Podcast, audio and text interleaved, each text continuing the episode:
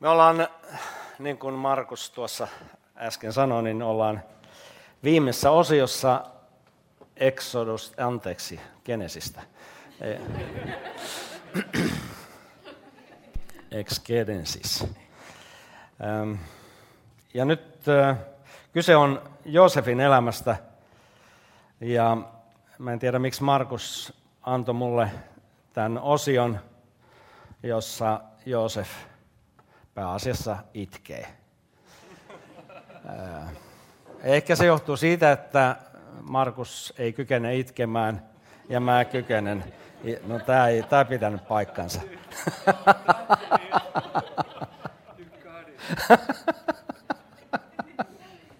no joo. Joosef. Mielenkiintoinen henkilö, josta me on kuultu pari saarnaa, erinomaisia saarnoja, erinomaista opetusta. Ja nyt me tullaan tämän osion loppusuoralle Joosefin elämän loppunäytöksiin. Kuka tämä Joosef oikein oli miehiään? Kuka hän oli miehiään? Mielenkiintoinen kysymys. Ihan tavallinen, voisi olla tavallinen suomalainen poika, tavallinen israelilainen tai kananilainen poika. Syntynyt perheeseen, joka oli tällainen hieno sana dysfunktionaalinen, mikä se on suomeksi? Sellainen tosi kurja perhe, jossa ihmissuhteet oli solmussa, jossa nuorin poika, tämä Joosef, oli isän lemmikki ja äidin lemmikki, oli etuoikeutettu vaatetuksen ja ruuan ja oli sellainen tavallinen mamman poika ja isukin lemmikki. Ei tämän, hän tehnyt mitään suuria ihmeitä, ei tappanut yhtään jättiläistä, ei nähnyt palavaa pensasta, ei kirjoittanut edes yhtään raamatun jaetta. Ja kuitenkin hän oli yksi raamatun suurista hahmoista. Huolimatta siitä, että ei hän ollut ihmeiden tekijä, ei hän langettanut tulta taivaasta, ei mitään suurta näennäisesti saanut aikaan, niin kuin monet muut raamatun suuret sankarit. Ja kuitenkin hän on yksi raamatun suurmiehistä. Mikä teki Joosefista poikkeavan henkilön? Varmaan sä oot miettinyt sitä, jos et, niin nyt voit miettiä sitä. Mä väitän, että hänen, hänet teki suureksi hänen asenteensa elämään. Hänen asenteensa olosuhteisiin, hänen asenteensa vastoinkäymisiin, se teki hänestä suuren. No, mikä sitten olisi tällainen pääasenne, jonka mä ainakin näen, en tiedä näet sä sitä, mutta mä oon nähnyt sen, ja se on juuri tämän otsake anteeksanto. Joosef antoi anteeksi sydämensä pohjasta. Hänen elämänsä osoitti sitä, hänen käytöksensä osoitti sitä. Kaikki, koko hänen elämänsä story oli sitä, hän antoi anteeksi. Ja tämä Joosefin story on esikuva, esikuva eräästä toisesta anteeksi antajasta, mutta mennään siihen vähän myöhemmin. Lähdetään liikkeelle tuolta Joosefin storista, eli sen storin loppuosasta ja näistä anteeksiantokohdista. Ensimmäinen Mooseksen kirja, luku 45, ja sieltä ensimmäistä jakeesta, jakeeseen 15, puhuu anteeksiannosta. Silloin Joosef ei voinut enää hillitä itseään, kun hänen 11 veljään oli siinä läsnä, ja hän oli tajunnut sen, että nämä on niitä mun veljiä, jotka oli saattanut mut sinne tänne vankeuteen ja myyneet mut orjaksi. Ja, ja osa veljistä oli neuvotellut sitä, että tapetaanko tämä kaveri. Silloin toi komea takki ja meillä ei ole mitään takkia, tällaista hienoa moniväristä takkia. Joosefilla on, tapetaan se, joku sanoi. Joku sanoi, ei, ei myydä hänet, tuolta tulee noin filistealaiset, tuossa noin ismaililaiset tulee, myydään Joosef sinne ja niin he myivät. Ja nämä veljet, nämä 11 kaveria on nyt siellä Joosefin edessä. Ne on käynyt hakemassa pari lastia ruokaa sieltä, elättäneet, Egypti on elättänyt ja Joosef on elättänyt näitä poikia jo jonkin aikaa. Nyt ne on jälleen siinä hänen edessään huoneessa, eikä Joosef voinut hillitä enää itseään. Hän huusi, kaikkien on poistuttava minun luotani. Niinpä ketään sivullista ei ollut Joosefin kanssa, kun hän ilmaisi velilleen itsensä. Hän purskahti itkemään niin kovaan ääneen, että egyptiläiset ja Faaraon hovi kuulivat sen.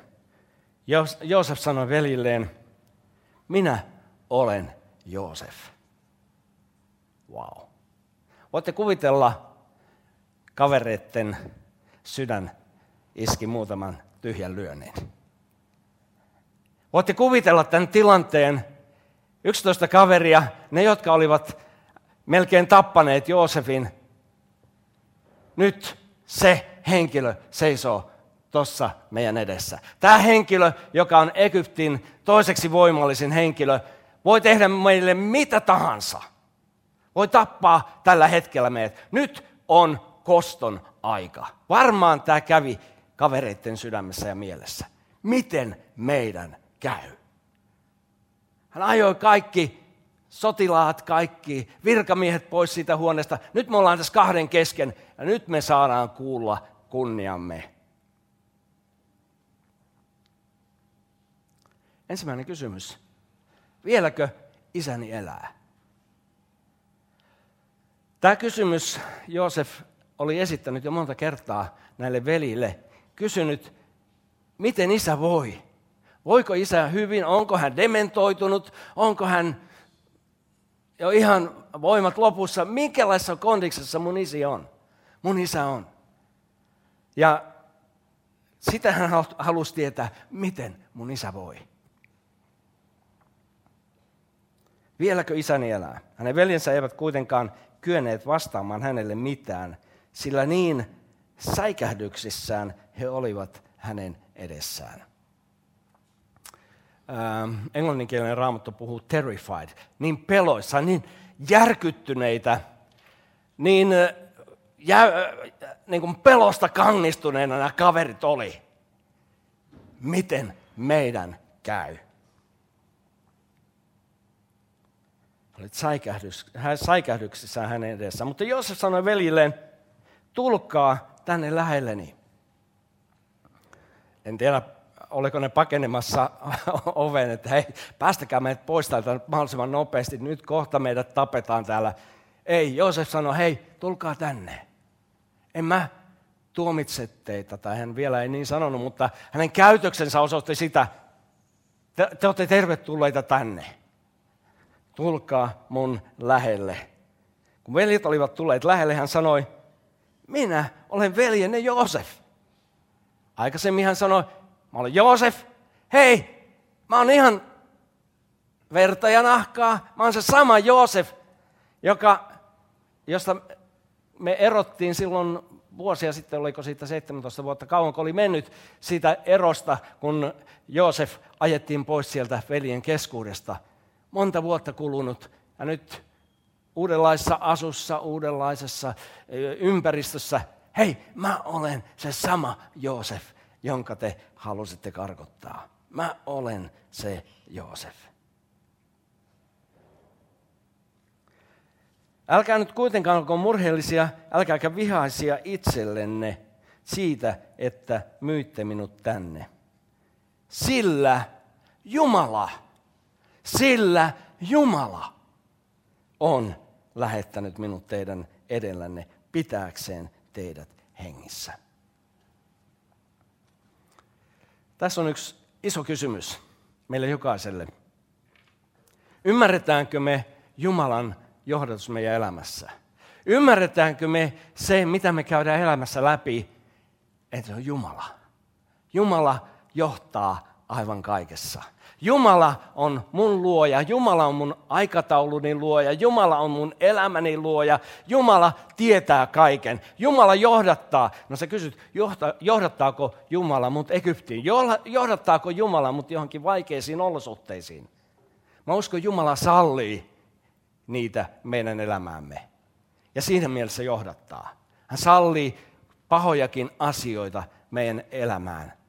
Sen tähden, että me opittais luottamaan häneen. Ja tajuttais Jumala, Jumala yksin pystyy päättämään sen, mitä mulle tapahtuu. Mä oon elämässä ollut tilanteessa, jossa mä oon jupissu ja valittanut Jumalalle ja itkenytkin Jumala edessä, että miksi minä?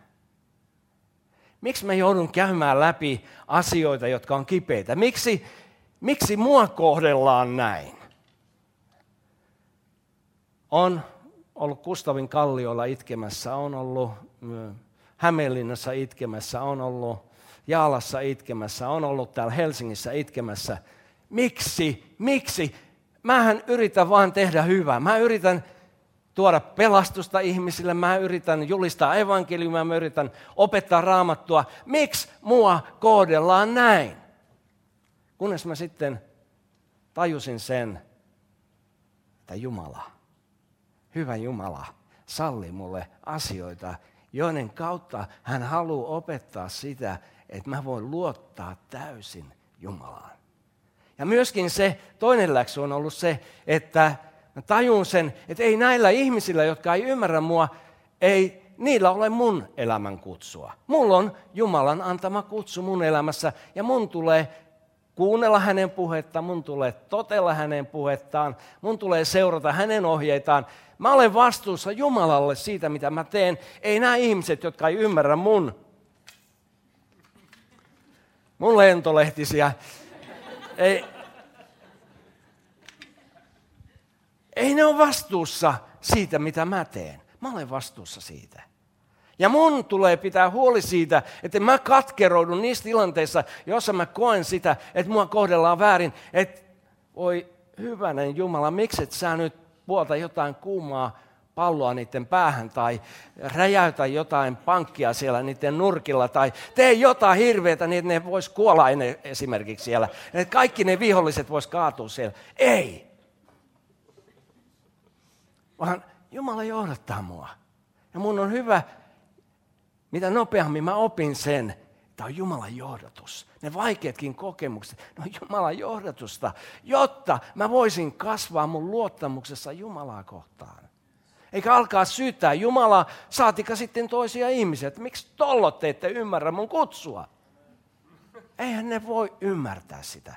Se on mun kutsu, Jumalan mulle antama kutsu. Ja mun tulee elää anteeksi annossa. Ja mä uskon, Joosef on erittäin hyvä esimerkki siitä. Hän eli siinä anteeksi annossa. Hän oli käsitellyt ne omat elämänsä ongelmat. Hän oli käsitellyt sen, että häntä potkittiin päähän, että veljet ei ymmärtänyt hänen kutsuaan. Hän oli käsitellyt sen, hän oli sydämessään antanut heille anteeksi. Ja sitten kun veljet tulevat hänen eteensä, ei ollut enää vaikea sanoa, hei, come on.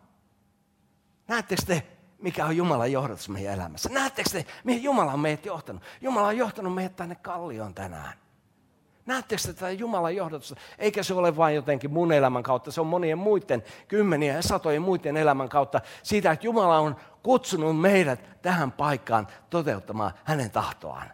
Ja me, meillä jokaisella varmasti on niin kuin Joosefin kaltainen story, pienemmässä tai suuremmassa mittakaavassa. Jos me voidaan kertoa se ja niitä juttuja, joissa meitä on kohdeltu väärin. Ja se on tosiasia, meitä jokaista kohdellaan väärin. Kysymys on se, miten me suhtaudutaan siihen. Nähdäänkö me Jumalan käsi kaikessa? Nähdäänkö me Jumalan johdatus niissä suurissa koettelemuksissa, niissä vaikeuksissa, niissä taisteluissa, niissä jutuissa, joissa meitä ikään kuin potkitaan päähän, ainakin siitä meistä tuntuu. Vaikkei nämä kaverit, eihän ne ole ollenkaan tietoisia siitä, että no sori vaan, me ajettiin vähän sun yli ja emme nyt kuultu sua eikä me ymmärretty sun storia. me vähän potkittiin sua ja me vähän heitettiin sut kaivoon, mutta yritä selvitä siitä. Älkää olko vihaisia itsellenne. Nämä veljet, ne syytti itseään siitä, mitä ne oli tehnyt. Ja ne oli syyllisiä ja ne oli varmaan niin kuin tuominneet itsensä. Niin kuin moni meistä, kun on tehnyt jotain pahaa jollekin toiselle, niin voi olla vaikeampi meille antaa itse, itsellemme anteeksi sitä, mitä me ollaan tehty toisille. Joskus on näin.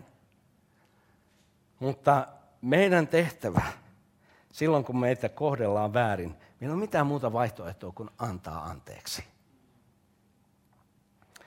Jo kaksi vuotta maassa on ollut nälänhätä ja vielä tulee viisi vuotta, jona ei kynnetä eikä korjata satoa. Jumala lähetti minut teidän edellänne säilyttääkseen teille jälkeläisiä maan päällä ja pitääkseen teidät hengissä pelastukseksi monille. Jumala johti näin. Jumala lähetti minut tänne. Ette te. Ketä te kuvittelette olevanne? Ei teillä ole mitään valtaa. Jumala lähetti minut tänne. Jumala käytti teitä kyllä. Ja te koette syyllisyyttä siitä, että te laitoitte mut sinne kaivoon. Mutta Jumala lähetti mut. Nähdäänkö me iso kuva näissä asioissa? Nähdäänkö me omassa elämässä Jumalan suuri kuva, jonka Jumala on piirtänyt meidän elämään? Nähdäänkö me se Jumalan iso tahto?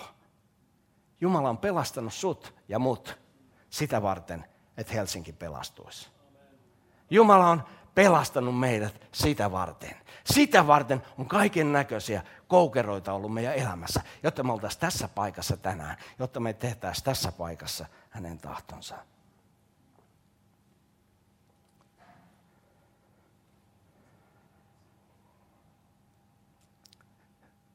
Jatkaa tätä puhetta. Te ette siis lähettäneet minua. Sori vaan. Ette te mua asettanut johonkin tehtävään. Jumala asetti. Jumala asetti mut tänne pääministeriksi Egyptiin. Hän asetti minut Faaraon neuvonantajaksi, koko hänen hovinsa herraksi ja koko Egyptin valtiaksi. Menkää nopeasti isäni luo ja sanokaa hänelle, näin sanoo poikasi Joosef.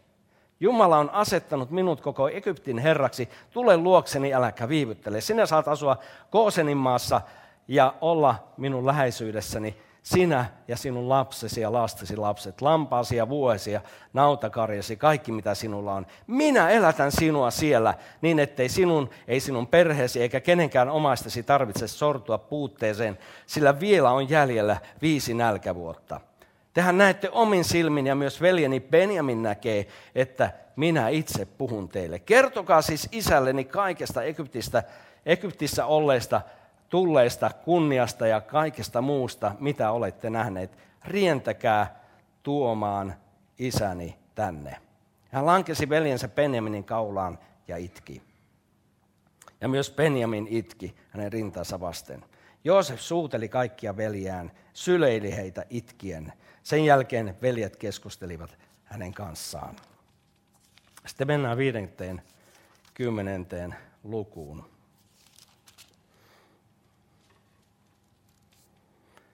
Ja 15 jae. Joosefin isä, isä oli tullut Egyptiin ja kuollut siellä. Ja sitten tämän kuoleman jälkeen. Tämä kuvastaa jälleen sitä veljesten asennetta ja sitä, että he ei vieläkään olleet käsitelleet sitä asiaa juuria myöten kun he olivat myyneet veljensä Egyptiin. Kun Joosef, Joosefin veljet näkivät, että heidän isänsä oli kuollut, he ajattelivat, entä jos Joosef alkaakin nyt kantaa meille kaunaa ja kostaa meille kaiken sen pahan, minkä me hänelle teimme. Entä nyt? Nyt on se este poistunut, isä on kuollut. Nyt voi Joosef tappaa meidät. Nyt voi Joosef heittää vuorostaan meidät vankilaan. He ei vieläkään olleet tajunneet sitä, että Joosef oli antanut anteeksi.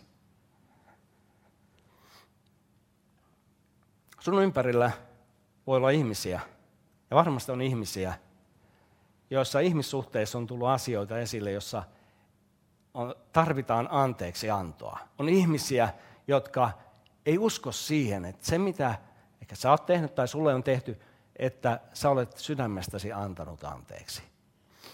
Ja sä vaan odotat sitä hetkeä, että milloin se kaveri kostaa mulle. Milloin mä saan maksaa hinnan siitä, mitä mä tein. Milloin mulle kostetaan.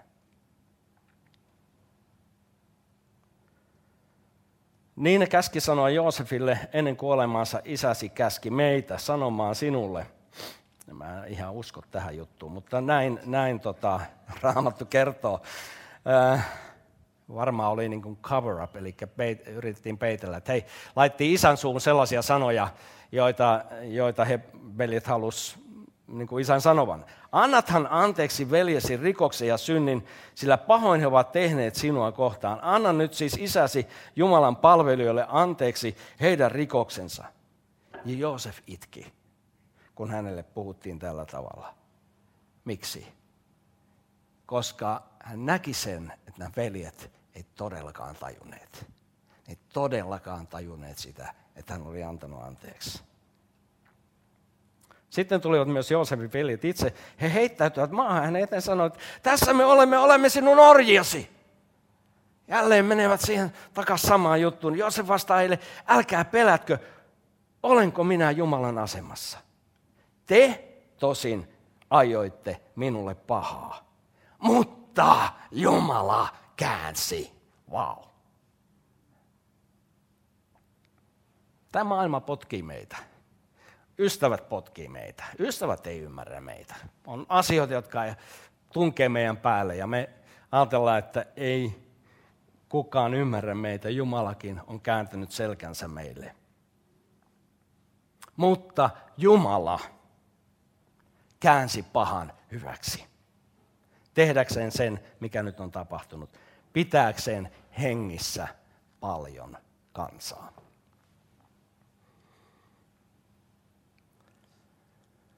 Jumala on kääntänyt sun elämän ylös alasin pitääkseen hengissä paljon kansaa.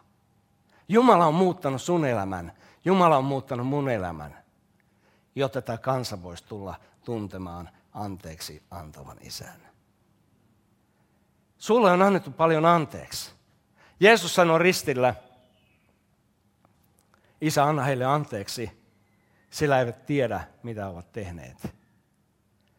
Kerille hän sanoi sen? Niille, jotka naulisivat hänet ristille, roomalaisille sotilaille, kaikille niille virkamiehille, kaikille rabeille ja fariseuksille ja koko sille kansalle, joka huusi ristiinnaulitse, ristiinnaulitse. Jeesus sanoi, anna heille anteeksi, he eivät tiedä, mitä he tekevät. Ja tämä asenne, kun on meissä – kun me annetaan sydämestämme anteeksi niille, jotka ymmärrä meidän kutsua, niille, jotka syyttävät meitä, niille, jotka haukkuvat meitä, niille, jotka tekevät meille jotain pahaa, ehkä he ei ymmärrä sitä, että he tekee sitä, niin heille meidän tulee sanoa, te saatte anteeksi. Ihan niin kuin Jeesus sanoi, isä, anna heille anteeksi päästä heidät irti kaikista heidän syytöksistään. Minä en syytä heitä, älä sinäkään syytä heitä. Ja kun meillä on tämä asenne seurakuntana ja yksilöinä, niin silloin me lennetään korkealla. Silloin me ollaan vapaita. Silloin meitä ei sido mikään. Sillä anteeksi antamattomuus on syöpä, se on kahle, se on vankila, jossa me virutaan loppuelämämme. Ehkä päästään taivaaseen, mutta loppuelämämme virutaan vankilassa ja sidottuna, jos me ei anneta anteeksi. Me ollaan valinnan paikalla, jokainen meistä. Annanko mä anteeksi mun sydämestäni? Jeesus sanoi, joka ei sydämestään anna anteeksi. Niin täytyy sydämestä antaa anteeksi. Pystytkö antaa sydämestäsi anteeksi ilman pyhähenkeä? Mä en tiedä, voidaanko. Mutta pyhähenki on täällä meidän keskellä. Antaa meille voiman antaa anteeksi. Sä oot täällä tänä sunnuntaina. Ehkä sulla on elämässä kolhuja. Ehkä sulla on ihmissuhteita, jotka on mennyt rikki. Ehkä sua on potkittu päähän. Kysymys, annatko anteeksi? Otatko vastaan Jumalan pyhän hengen voiman sun elämään? Että sä vaan saat voiman antaa anteeksi. On tilanteita, jossa me ollaan täysin voimattomia. Ja silloin me tarvitaan pyhää henkeä. Tule pyhä henki, anna mulle voima antaa anteeksi. Anna mulle voima jättää ne kivet heittämättä sen syyllisen päälle. Koska mä itsekin olen syyllinen. Mä itsekin olen syyllinen. Mä itsekin olen astunut jonkun varpaille. Mä itsekin olen puhunut pahoja sanoja jollekin. Ihan tietämättäni. Joskus vaan sivallan sen sanan säilällä jonkun sydämeen ja kuljen ohi, enkä tajunnut sitä, että mä melkein tapoin sen kaverin. Mä itsekin olen syyllinen. Mä itsekin tarvitsen armoa.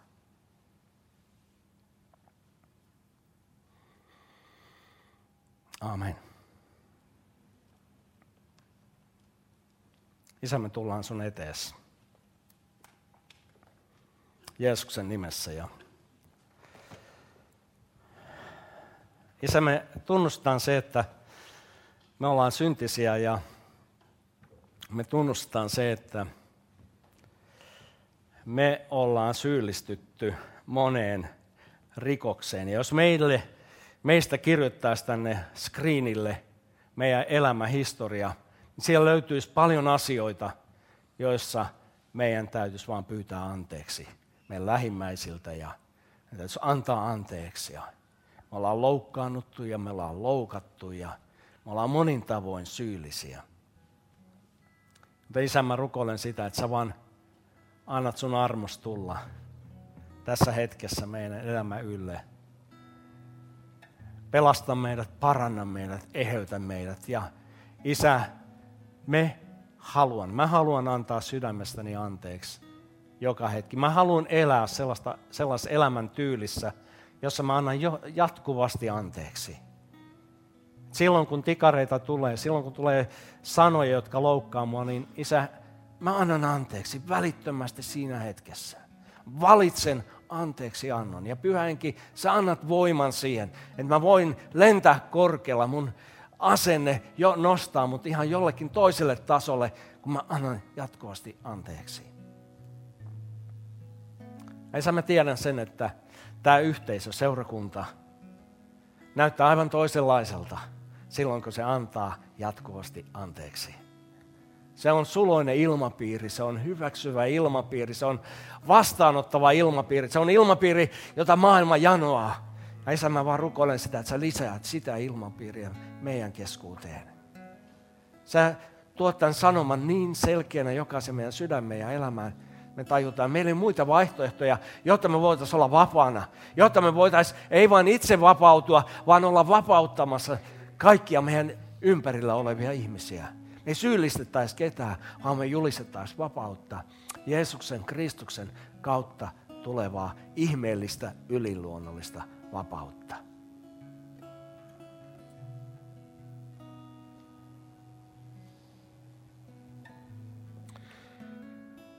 Kun sä istut siellä, sä voit pitää silmät kiinni ja mä teen kysymyksen. Jos sä oot täällä ja sä et tunne Jeesusta henkilökohtaisena pelastajana, sä et ole päässyt tämän anteeksi annon piirin. Sä et ole koskaan kokenut sitä, että sun synnit on annettu anteeksi. Kuitenkin 2000 vuotta sitten Jeesus oli ristillä sovittaen, maksaen hinnan jokaisen meidän synneistä. Ja täällä tänään sä haluaisit sanoa, mä tarvitsen tuota sovitusta. Mä tarvitsen tuota syntien anteeksi antamusta. Mä haluan puhdistua mun menneisyydestä, mun sitä syntitaakasta. Niin mä pyydän, että sä nostat kätesi nopeasti merkiksi. Ja mä tahdon rukoilla sun puolesta erityisesti. Sä haluat luovuttaa. Herra näkee sut. Onko joku toinen? Sitten voit laskea kätesi. Joo, onko joku toinen, joka haluaa sanoa, mä tarvitsen pelastaja, mä tarvitsen lunastaja. kuole näissä synneissä, niin mä en halua kuolla. Mä haluan elää. Mä haluan sen sen elämän. Mä haluan vastaanottaa sen.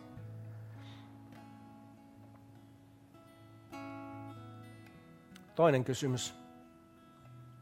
Sä kamppailet anteeksannon kanssa.